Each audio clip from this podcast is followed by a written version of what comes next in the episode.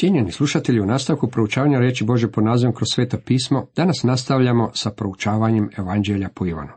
Osvrćemo se na 20. poglavlje. Najprije želim pročitati od prvog do 17. redka odjeljak kojeg danas proučavaju. U prvi dan sedmice, vrlo rano, kad je još bila tama, dođe na grob Marija iz Magdale i opaze kamen dignut s groba. Tada otrča i dođe k Šimonu Petru i drugom učeniku kojega Isus osobito ljubio, pa im rekne, uzeli su gospodina iz groba i ne znamo kamo su ga stavili. Na to izađe Petar s drugim učenicima, te se zaputiše na grob. Obojica su trčala, ali je drugi učenik brže trčao od Petra, pa prije došao na grob. On se nadviri i opazi plahtice gdje leže, ali ipak ne uđe unutra. U to stigne i Šimon Petar, za njim te uđe u grob i vidje plahtice kako leže i ručnik što bjaši Isusu oko glave. Ručnik nije ležao skupa s plahticama, već napose smotan na jednome mjestu. Tada uđe i drugi učenik, onaj što je prvi došao na grob, te vidje i vjerova. Jer još ne bjahu razumjeli pisma, da je trebalo da Isus uskrsne od mrtvih. Tada se učenici vratiše kući. Marija je ostala vani do groba i plakala. Tako dok je plakala, nadviri se na grob, te vidje dva anđela gdje sjede s bijelim haljinama na mjestu na kojemu je ležalo tijelo Isusovo. Jedan do glave, drugi do nogu. Oni joj reknu, ženo, zašto plačeš? Uzeše moga gospodina, odgovori im, i ne znam kamo ga staviše. To izreče, obraze se i ugleda Isusa gdje stoji. Ali nije znala da Isus. Isus joj rekne, ženo, zašto plačeš? Koga tražiš? Gospodine, odgovori mu ona misleći da je vrtlar, ako si ga ti odnio, reci mi kamo si ga stavio da idem ponj. Mario, reče joj Isus. Rabuni, to znači učitelju, odgovori ona hebrejski i okrenu se k njemu. Isus joj reče, nemoj me dulje držati, jer još nisam uzšao kocu, nego idi k braći moji i reci im, uzlazim svome ocu i vašem ocu, svome Bogu i vašemu Bogu. U nastavku dajemo nekoliko misli na osnovu pročitanog odlomka iz 20. poglavlja. Tema ovom odlomku glasi Isusovo uskrsnuće, ukazanje Mariji, ukazanje učenicima, ukazanje tome. Ovo je poglavlje uskrsnuća kako je zabilježeno u Evanđelju po Ivanu. Uskrsnuće Isusa Krista je sama srž kršćanske vjere. Ono je tako važno da je netko rekao, ne možemo napraviti previše toga od Kristove smrti, međutim možemo učiniti premalo od Kristovog uskrsnuća. To je ono što se događa i danas. Teološke knjige, kršćanske pjesme i propovedi posvećuju mnogo prostora Kristovoj smrti. Prečesto se Kristovo uskrsnuće smatra samo na uskrs. Morali bismo zapaziti kako propovjedati zapisane u Novome Zavetu riječi počevši s danom pedesetnice imaju kao temu uskrsnuće Isusa Krista. Prvog dana u tjednu rano ujutro, još za mraka, dođe Marija Magdalena na grob i opazi da je kamen s groba dignut. Prvog dana u tjednu, to jest u nedjelju. Marija Magdalena došla je na grob. Kada se izmijenio subotni dan, to pitanje često postavljaju ljudi koji smatraju da bismo trebali svetkovati subotu kao dan odmora i štovanja Boga. Taj se dan promijenio u onaj dan kad je gospodin Isus Kristus krsnuo od mrtvih. Isus je bio mrtav tijekom subote. Oživio je u nedjelju. Od toga vremena na ovamo vjernice se okupljaju prvi dan u tjednu. Subotni dan pripada starome stvorenju. Nakon što je Bog stvorio sve, počinuo je u subotni dan. Mi smo došli do novog stvorenja u gospodinu Isusu. Dan pedesetnice bio je u nedjelju, a prvi dan u tjednu Zanimljivo je da Ivan, posljednji od pisaca evanđelja, naglašava kako Isus uskrsnuo od mrtvih u prvi dan u tjednu. Biće nam od velike koristi da u svojim glavama složimo redoslijed događaja u svezi s Isusovim uskrsnućem. Navešću vam napomenu iz Hofeldove Biblije. Tri žene, Marija Magdalena, Marija, Jakovljeva majka i Saloma, krenule su prema grobu, a slijedili su ih druge žene koje su nosile pomasti. Našle su kamen odvaljen s groba i Marija Magdalena otišla je reći učenicima. Majka Jakova i Josipa Marija približila se bliže grobu i ugledala je gospodnjeg anđela.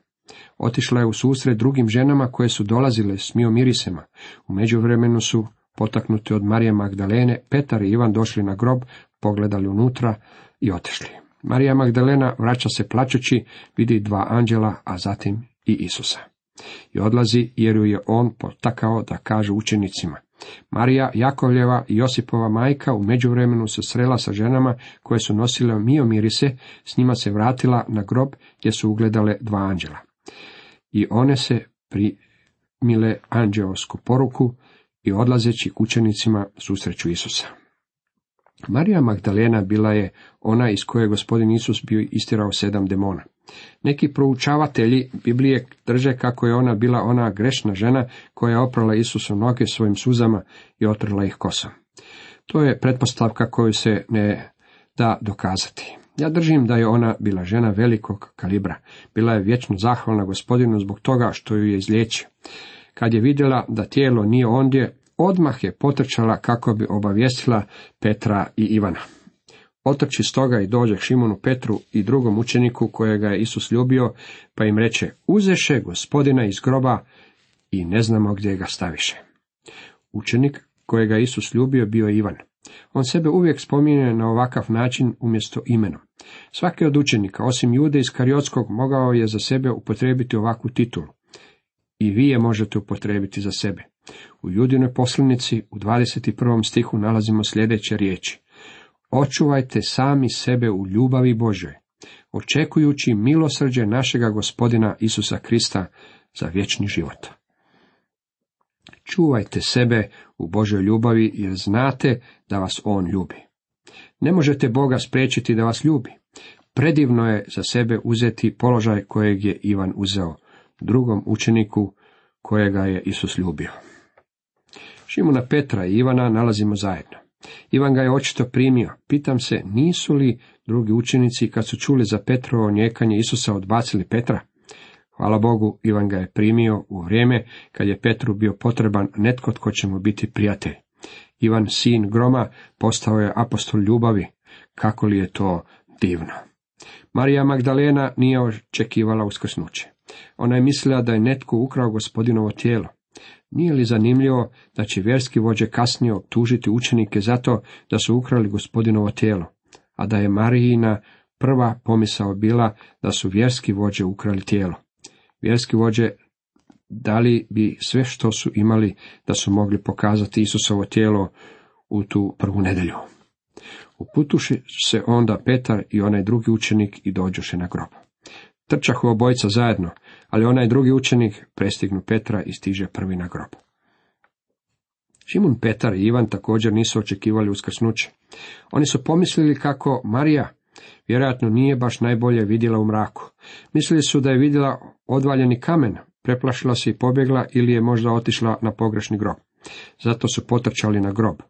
Dragi prijatelji, nitko od nas neće otići na groblje potražiti nekoga tko je živ. Nisu očekivali da će Isusa pronaći živa kad su počeli trčati prema grobu. Očekivali su da će ondje pronaći gospodinovo tijelo. Taj drugi učenik bio Ivan. On je bio mlađi i mogao je brže trčati od Šimona Petra. Time se potvrđuje tradicionalno svačanje da je Ivan bio najmlađi među učenicima. Ja sam mišljenja da su njih dvojica bili predstavnici dva različita i vrlo udaljena dobna razreda. Ivan je bio stariji tineđer. Sagne se i opazi, povoje gdje leže, ali ne uđe. Ono što je Ivan vidio, uvjerio ga je da je Isus uskrsno od mrtvih. Prvi je stigao na grob, međutim zbog toga što je imao dosta poštovanja prema Petru, nije odmah ušao u grob. Zaostavio se i pogledao grob kroz maleni otvor izdubljen u stijeni. Vidio je ondje dokaze koji su ga presvjedočili. Zanimljivo je kako Bog upotrebljava malene stvari poput ove kako bi presvjedočio čovjekovo srce. Netko je rekao, velika vrata njišu se na malenim šarkama. Ivan je vidio laneno platno kako leži u grobu, međutim u njemu nije bilo tijela. U to dođe i Šimon Petar koji je išao za njim i uđe u grob. Ugleda povoje gdje leže. Sada je došao i Šimun Petar, sav zadihan. Bilo mu je teško trčati. Suzdržljivo Pobožnost nije jedna od njegovih vrlina, pa je odmah ušao u grobnicu. I on je ugledao lanene povoje i ubrus koji je bio Isusu oko glave. Sjetimo se kako su Josip iz Arimeteje i Nikodem umotali tijelo našeg gospodina u lanene povoje i zapečatili ga smirnom i alojem, čime su napravili neku vrst ljepila za pečačenje tijela. Kako je tijelo moglo izići iz takvog omota bez da se razmotaju povoji.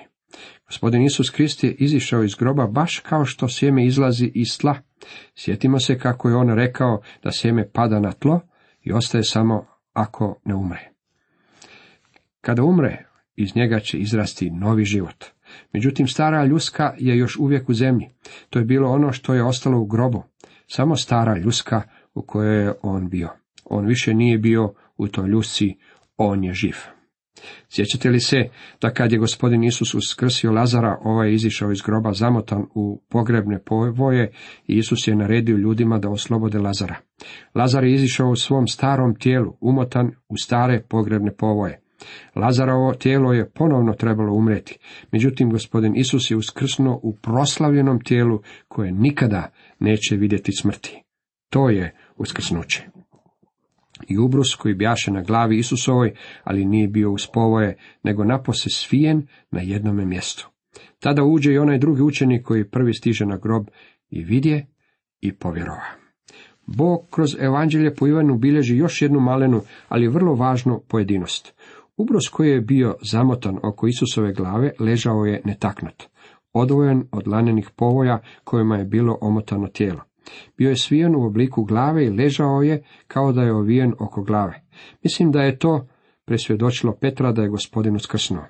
U ovom odjeljku upotrebljene su tri različite grčke riječi, a sve tri prevedene su sa vidjevši. To je dosta nesretan prijevod. U petom stihu, kad se Ivan sagnuo i pogledao i opazio, riječi znači zapaziti i razumjeti. Ona u sebe uključuje provjeru i opažanje. U šestom stihu, kad je Petar ušao u grob i ugledao, riječ koja je upotrebljena je teomoj, od koje dolazi riječ teatar. Ugledao je u osmom stihu, kada je Ivan ušao u grobnicu i vidje, to znači znati. On je znao i vjerovao je prije nego što je vidio uskrslo Krista. Jer oni još ne upoznaše pisma da Isus treba da ustane od mrtvih. Potom se učenici vratiše kući. Ivan nam ovdje govori nešto čudno. Ti ljudi nisu razumjeli jako im je Isus nekoliko puta rekao da će uskrsnuti od mrtvih, iako je stari zavet govorio o ovome. Čak i danas nam je potreban novi zavet kao svojevrsna svjetiljka s kojom možemo protumačiti stari zavet. Ja vjerujem da jedan od razloga zbog kojih stari zavet nije tako popularan je taj što ne upotrebljavamo dovoljno novi zavet za njegovo tumačenje. Ima mnogo nas danas koji čitamo Bibliju, međutim još uvijek ne znamo neke stvari iz Biblije. Mislim da postoje dva razloga za ovako stanje. Jedan je što neki odjeljak pročitamo mnogo puta i svaki put u tom odjeljku vidimo stvari koje nismo vidjeli ranije.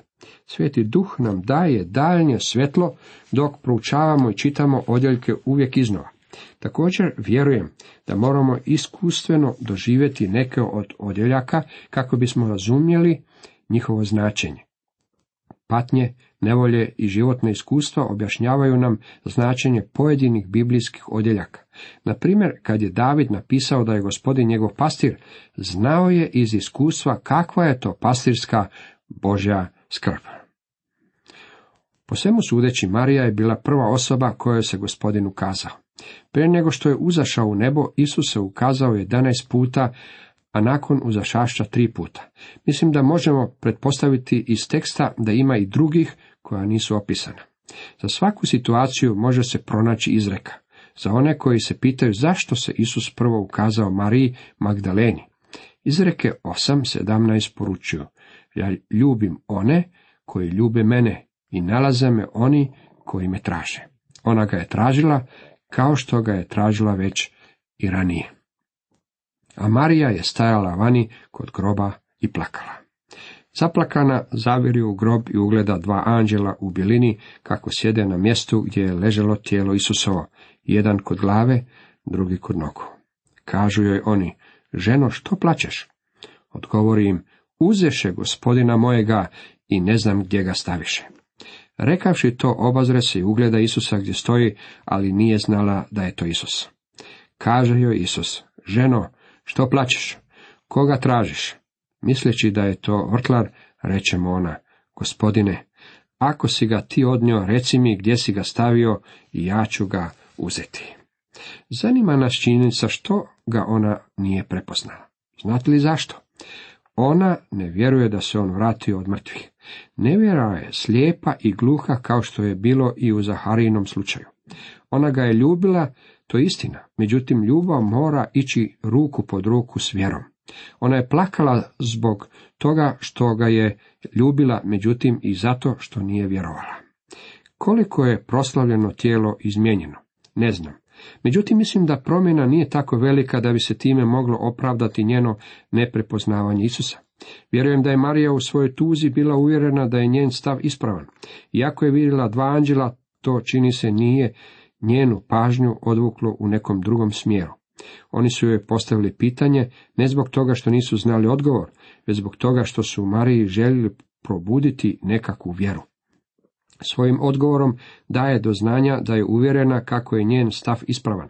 Marija misli da je Isus još uvijek mrtav i najvjerojatniji odgovor je da je Isusovo tijelo bilo ukradeno. Uopće nije očekivala ugledati živog Krista i u svojoj neveri ona ga ne prepoznaje. Kaže joj Isus, Mario. Ona se okrene, te ćemo hebrejski rabuni, što znači učitelju. Kad ju je Isus zazvao po imenu, ona je prepoznala glas kojim je samo on mogao progovoriti. Ja sam mišljenja da ako gospodin pričeka sa svojim dolaskom i svi mi budemo prisiljeni proći kroz vrata smrti, naša će tijela jednog dana biti uskrsnuta kad nas pozove po imenu. Baš kao što je po imenu pozvao one koje je uskrsio od mrtvih prije više od 19 stoljeća. Kaže joj Isus, ne zadržavaj se sa mnom i još ne uziđoh ocu, nego idi moje braći i javi im. Uzlazim ocu svomu i ocu vašemu, Bogu svomu i Bogu vašemu. Gospodin je Mariji rekao da ga ne dotiče. Riječ dotići je grčka riječ haptomai, što znači držati. Kasnije Isus je učenicima rekao da ga dotaknu. U čemu je razlika? Mariji je rekao, jer još ne uziđoh ocu. To je razlog zbog kojeg ga ona nije smjela držati. Dakle, po svemu sudeći, Isus je uzašao k ocu prije nego što se ukazao učenicima u kući. Mislim da je gospodin Isus svoju krv predstavio pred Božim prijestoljem i ta je krv sudbeno Bože prijestolje preobrazila u prijestolje milosti, koje je to i danas. Ta krv bila je prolivena za moje i vaše grijehe. Mislim da će krv biti ondje kroz svu vječnost, kao vječno svjedočanstvo cijene koju je Krist za nas platio. Zapazit ćete da je Isus bio određen u nazivanju Boga Ocem svojim i Ocem vašim, Bogom svojim i Bogom vašim. Njegov odnos prema Ocu razlikuje se od našeg odnosa prema njemu. Mi postajemo Božim sinovima po vjeri u Isusa Krista, dok je Krist član trojstva, vječni Boži sin. On je tu razliku izrazio na ovome mjestu. Cijenjeni slušatelji, toliko za danas.